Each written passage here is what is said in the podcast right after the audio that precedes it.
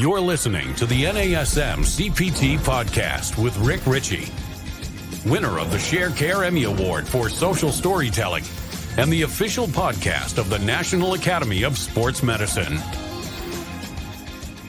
Hey, y'all, welcome to the NASM CPT podcast. My name is Rick Richey, and today it might seem a little different. The sound might be a little different because I'm not at my home doing my setup with my microphone and my lights. I am actually at a conference in Singapore.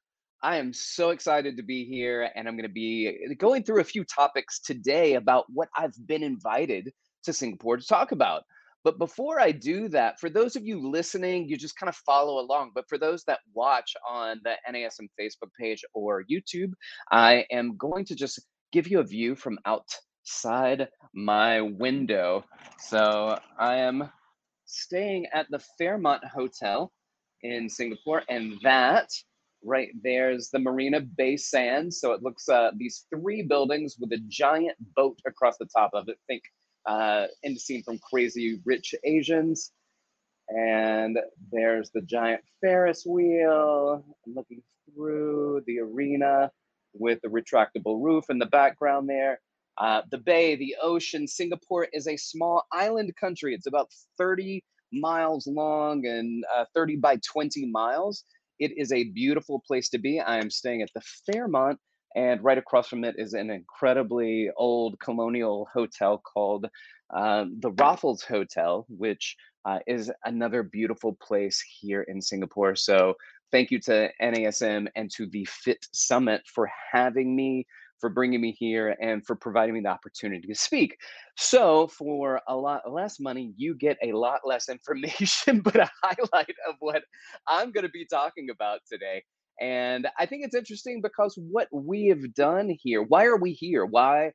Why do we do anything that we do as fitness professionals? And I gotta be honest, I think that we are here to solve problems, problems for ourselves, and certainly, as fitness professionals, we are here to solve problems and to obtain outcomes for others.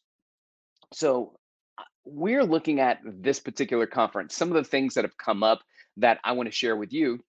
Not necessarily what I'm speaking on, but what I've listened to the first two days. This is the third day of the conference, and I'll be speaking on two topics.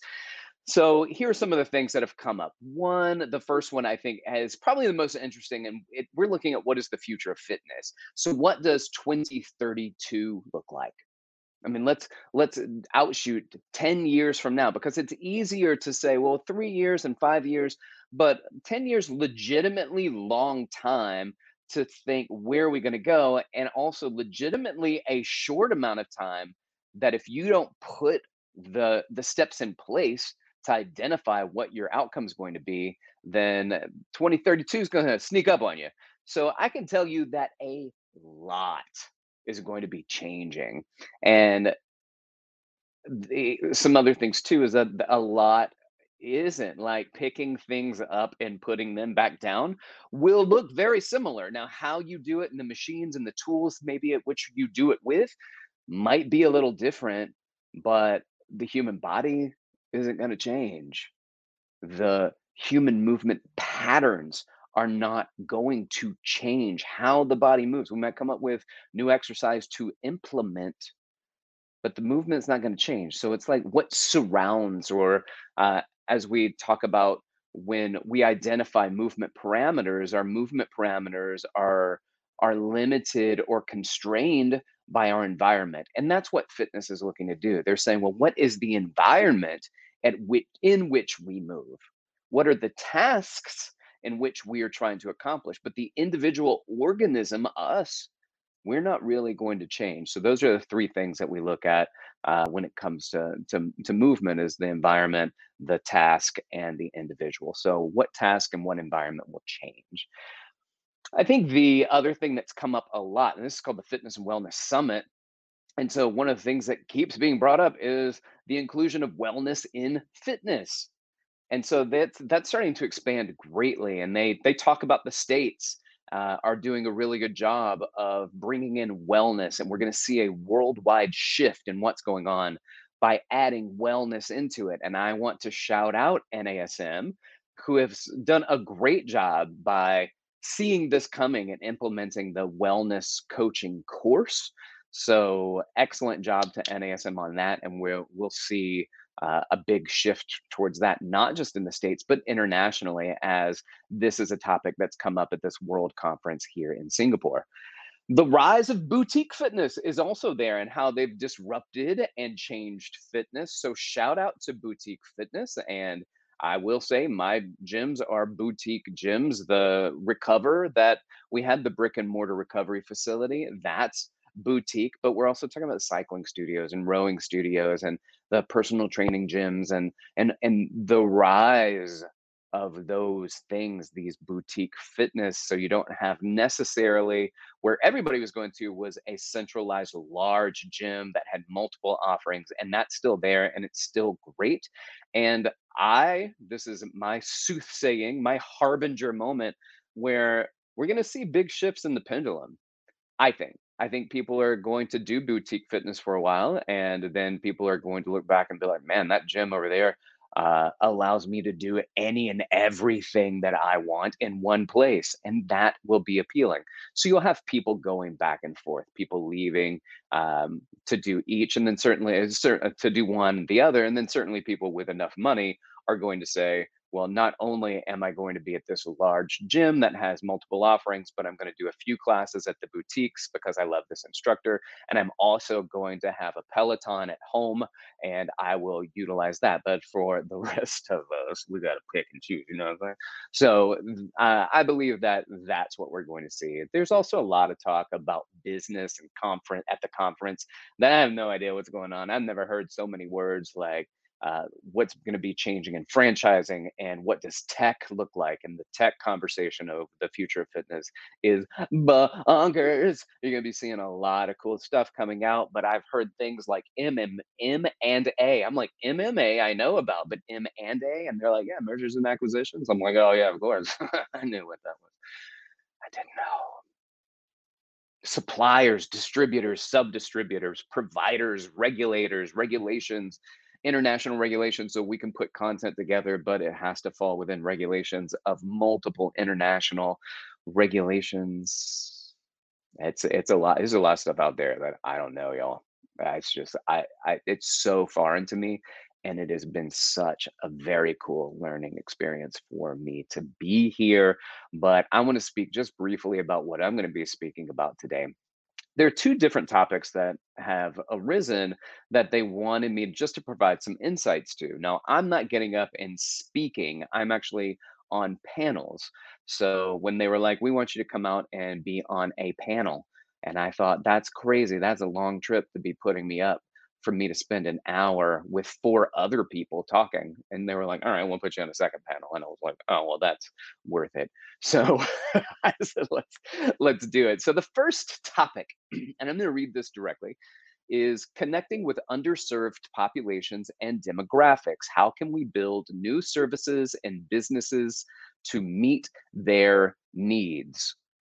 Now, I know immediately we we look at underserved populations and we might be thinking about um, uh, th- there might be things like race that come up, right? Uh, underserved populations, like financially, and fitness deserts. We talk here about food deserts. What about fitness deserts? Uh, the outlet and outcomes for people to have any type of structured thing. But but I don't feel like that that was my that's not my place. That's not where I feel strongly, uh, not strongly about. But it's I'm not the guy to be giving the insights on that. Uh, so I wanted to talk about something else that that I feel like I made good strides when I was managing and hiring people is the those that are obese and, and overweight. And you tell me that that they're not an underserved population in fitness because I go to the gym. And when I go there, I look at the gym, guess who I see there? Generally a lot more fit people than fat. And why is that? because the fit people go there because they're already fit and they like working out. It's part of their lives. And then overweight and obese people go there and they don't feel comfortable because they feel like maybe this is not the right place for them, uh, that they're going to be looked at and judged, and whether or not that's true. And and I would say in many cases, yes, it is, but in many cases it may and it may not be. But it's how you feel and those feelings are going to put up the barriers that disallow people. And here's the problem fitness industry is not doing a good job at being inviting. They're not doing a good job at being welcoming to people that actually do want to come in and they would like to start fitness and they would like to lose weight and they are overweight or obese. And we don't do a good job being inviting. I don't see a lot of commercials with those faces and those bodies being presented. I don't see that. And so, what I've done in the past, I was very fortunate. I came across a friend of mine from college when I was in New York City, and I was en route to go to the Hilton Hotel, and there was a fitness conference at the time. It's called ECA, and I was going there, and uh, she was. Uh, I saw her on the street. I didn't even know she lived in New York. She was an opera singer, and she looked the stereotypical part. Uh, she was an obese girl, and I saw her, and I screamed, and she screamed. We ran, we hugged each other, and I was like, "What are you doing here?" And she goes, "I'm just coming from a fitness conference." Now, I, as a fitness professional, look at her and I go, "What?" And she goes, You wouldn't think this fat girl would be at the fitness conference, but I've been teaching exercise classes. And I immediately was in love with her again. I said, Please tell me who comes to your classes. And she said, well, at first, there were a lot of skinny Bia girls that would come to the class and then snicker and laugh and say, No, I don't think this is the class for me. And this girl's such a trip that she wins them over with her personality and her ability to move. But then she said, as time went on, bigger and bigger girls started showing up to take her class because they felt like that they were welcome there. Like they were invited there. There was somebody there. I don't know, y'all. I think about this when you hear this phrase, representation matters. And that's true. It does matter. It does matter. It makes a big difference. I remember I had a, a guy at the gym. I didn't hire him, but he was hired right before I came in. And they they were really concerned as to whether or not they're going to hire this guy because he was old. He trained more sessions than anybody in the entire gym because the old people that showed up to the gym were like, I bet that old man knows what I go through. I bet that old man knows how these bones and joints feel, not the 22 year old power lifter uh, who is trying to get me to lift heavy things. Maybe this older guy I can really connect to because representation matters. And so those are the topics I'm going to be discussing today. And why is the fitness industry taking out such a huge population and not marketing to and not making comfortable and not inviting people that maybe need us most? The overweight and the obese and the elderly who may be working through I don't m- many different pathologies and contraindications, and what are some of the ways that we can be providers for them? So that's topic number one. Topic number two, I'll be speaking about is rebuilding, reskilling, and re energizing industry talent pools, equipping industry professionals for long term career success. Um, let's be honest, there's not many people who are long term in the fitness industry there's not many people that are long term in the fitness industry. Uh, I think the attrition rate, so uh, the attrition, the rate at which personal trainers fall off and are no longer personal trainers, uh, is somewhere between six months and a year, where we see the vast majority of people uh, of attrition taking place. People don't stick around, but now it's post COVID. I say post COVID. Jeez, I wish that were true. But um, let's just go with that for now. Um, but after the big shutdown, the big lockdown, what we're looking at right now, um, how can we refill the industry pools. And one of the questions are we need to we need to get more people or do we need to keep the people we have? And I was like, how is that an either or? We need more people. We need more personal trainers. We need more fitness professionals. And then we need to keep the ones that we have. But how do we keep the ones that we have? And and I think when I was studying in school, one of the things we talked about is andragogy, and that says adult learners and why they learn. And I think this list is good for learners, but and it's good for students, but it's also good for trainers that want to learn or trainers that want to progress. It's good for management that wants to manage. It's good for clients that want to train. And Malcolm Knowles, who came up with this topic of andragogy versus pedagogy, which is maybe teaching youth, uh, and andragogy teaching and working with adults, there's six assumptions that he came up with.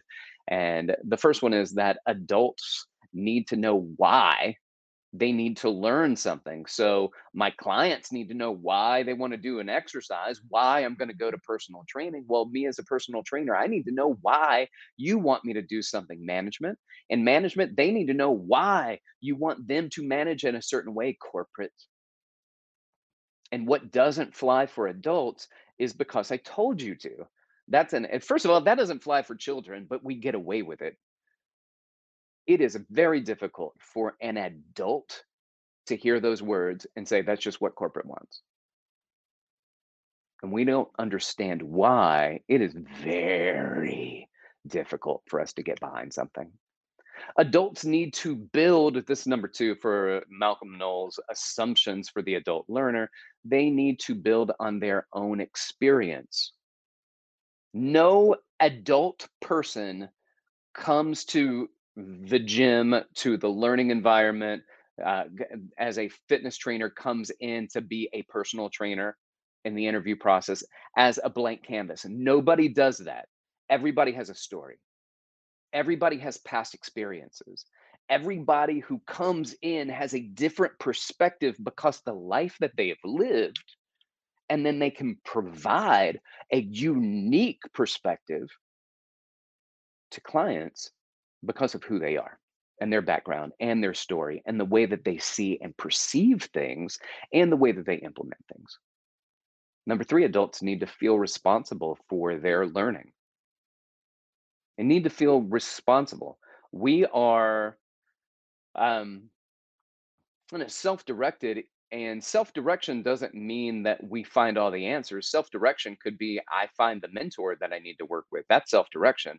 And then I allow myself to work with somebody and they tell me something and I'm an adult and I could say no, or they can tell me something. And as self direction, I go out on my own and I practice and rehearse those things. Number four, adults are ready to learn if training solves an immediate problem why do people come to personal trainers? They want to solve a problem. What why would a personal trainer do something at the gym? Well, first of all, why would I train people? Because I want to solve a problem. I want to solve my financial problems. I need a job. I want to solve your problems because you're my client and your problems are my problems. So I need to find out a way to help solve your problems. So I'm trying to solve several problems here. One, I'm trying to learn what I need to do in order to help my clients solve their problems. And then I need to solve my own problems. I need to pay my bills. I need to be able to go out. I need to be able to live life.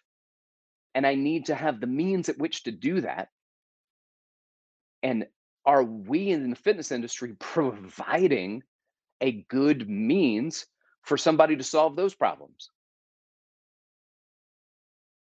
Number five, adults uh, want their training to be problem focused. Number six, which we kind of addressed already, that we're trying to solve an immediate problem, but problems in general. So problem focused. And then number six, that we want to learn um, adults learn best when motivation comes intrinsically. So there are always going to be compulsory things that you have to do when you work at a company. Meaning you have to do it. You have to do this. You have to do that. But where does where does it come in where as a management gym management corporate uh, boutique fitness ownership where does it come in where i find not just the things that I want you to do, but I find the things that you want from yourself and help support you in that process when it comes to fitness. There may be a lot of things that, and in the grand scheme of things, like, oh, I want to do this, and you're like, well, that doesn't really vibe with who we are, or maybe it doesn't vibe with our mission, our vision, or our values, and then that uh, that's where you're just going to have to to move on. But if if our mission, our vision, our values align, and I have somebody that is interested in something that we are not necessarily providing or the way that we're providing, and I can help motivate you towards that, not steer you away from that because it's just not our thing. I can keep you longer because I'm providing something intrinsically that you already want.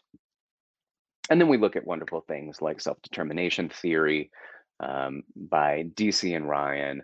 And it's a it's one of the most researched theories of motivation autonomy competency and relatedness and trainers like to have that autonomy it's weird it's a weird balance between autonomy and relatedness um, competency i think that that people are motivated by wanting to be good at what they do and yes some people want to do the bare minimum right? Get your certification. You don't have to progress. You don't have to advance. And sometimes they don't even check if you maintain your certification.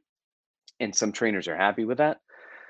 Uh, I don't understand that because I want to be good at what I do. Uh, I want to get better at what I do. So I don't understand uh, the bare minimum. I'm I'm motivated by being competent. And so if I want to be competent at something, or as Dan Pink, so other researchers that are out there, they've all kind of taken Ryan and Deci's um, self-determination theory and put their own twist on it. So autonomy, competency, and relatedness. And Dan Pink does autonomy, mastery, and purpose. What's your purpose? Right? Like, what's your why? And I think that's a, a really fair one. Simon Sinek, what's your why? Start with why. And Simon Sinek pulling information from Ryan and Deci as well, the researchers for self-determination theory but can I create a community in the gym environment and also create autonomy in the gym environment?